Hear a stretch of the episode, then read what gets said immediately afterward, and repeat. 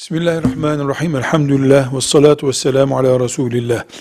Allah'ın sınırları, emirleri ve yasakları demektir. Tilke hududullah. Allah'ın çizdiği sınırlardır bunlar, diyor Kur'an-ı Kerim. Ne mesela? Namaz kılın emri, Allah'ın çizdiği bir çizgidir. Kılmayan o çizgiyi aşmıştır. Alkol tüketmeyin yasağı, Allah'ın çizdiği bir çizgidir.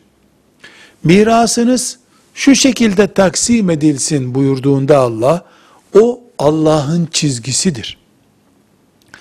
Kul, emrettiği bir şeyi yapmadığı zaman, yasakladığı bir şeyi yaptığı zaman, koyduğu kuralı çiğnediği zaman, Allah'ın çizgilerini aşmış olur.